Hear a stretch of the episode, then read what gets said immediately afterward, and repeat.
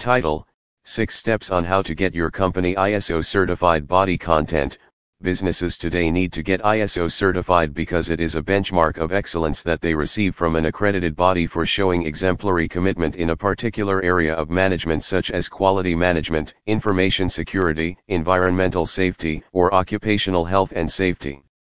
There are different I S O management standards, and each addresses a particular aspect of management or governance and has its own set of benefits. Businesses need them not just to adopt the best management systems but also to win the trust of their stakeholders by proving their efficiency and credibility. If you are thinking about getting your organization I S O certified, this blog will be a great guide for you. It explains how a company gets I S O certified considering all the complex requirements and formalities required in the process. six Necessary Steps for Your Company to Get I S O Certified. Step one. Get all your resources ready. To get an I S O management standard, you need to arrange the right resources and get support from the top management of your company.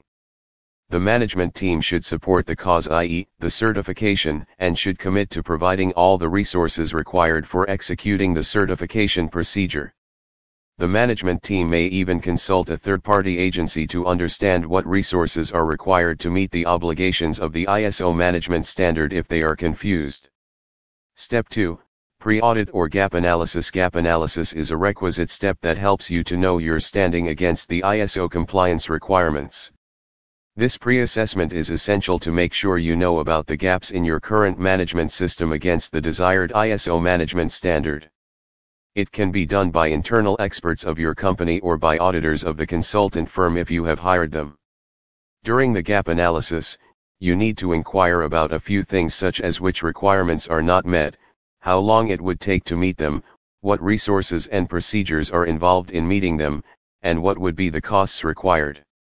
Therefore, you can prepare accurately to make your management system fully compliant. Step three.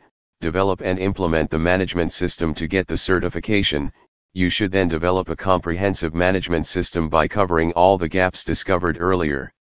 This means introducing new processes and controls under the system, providing new responsibilities to the employees, and structuring new policies. Next, to implement the system and make it operational in your company, conduct training sessions for your employees. They must get acquainted with their new roles and are able to smoothly operate all the processes. Step four. Do an internal audit. Before applying for the certification, you should ensure that the implemented management system fulfills all the requirements of the given standard. That is why an internal audit is crucial. It should be done by some reputed members of your company who have the necessary knowledge and insights into the management system. The third-party consultancy can also assist you in the internal audit procedure if they have qualified auditors specialized in your standard.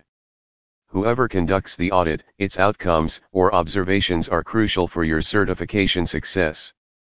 When a thorough internal audit is performed, you will clearly know about the compliance status of your management. You get to know which requirements of the standard are totally fulfilled, partially fulfilled, and not fulfilled at all. Therefore, based on the audit report, you can take the required measures or corrective actions to address all the non-compliance issues. Step five. Choosing an accredited certification body. A well-known accredited body would be responsible for awarding the certification to your company. You need to select a reliable body amongst the lot that provides certifications and apply to them. To select the right one, check their experience, testimonials, and whether they suit your business. That external body would perform an on-site audit. They would assess all through the management system to ensure all I S O requirements are met. They would even share their opinions regarding any inadequacies they noticed in the system which need to be addressed. Step six.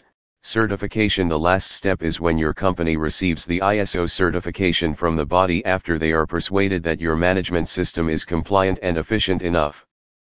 The certification will be valid for a certain period, that is, three years. After that, you need to renew it. This also means you should conduct periodic internal audits of your management system for maintaining its I S O compliance in the long run. Key takeaway: obtaining the certification of an I S O standard is not the end step for a business. It is the start of another procedure which focuses on the continual improvement of your processes, performance, services or products. For that, you need to work to review, update, and fine-tune the management system at regular intervals. It would also make you confident as the time of recertification audit arrives and would ensure that your company gets easily recertified. While we have explained here how a company can get I S O certified, you can also contact our team of I S O consultants to get direct guidance regarding each of the steps. We are operating as one of the leading I S O consultancies for more than a decade and have assisted hundreds of companies to get certified seamlessly and cost-effectively.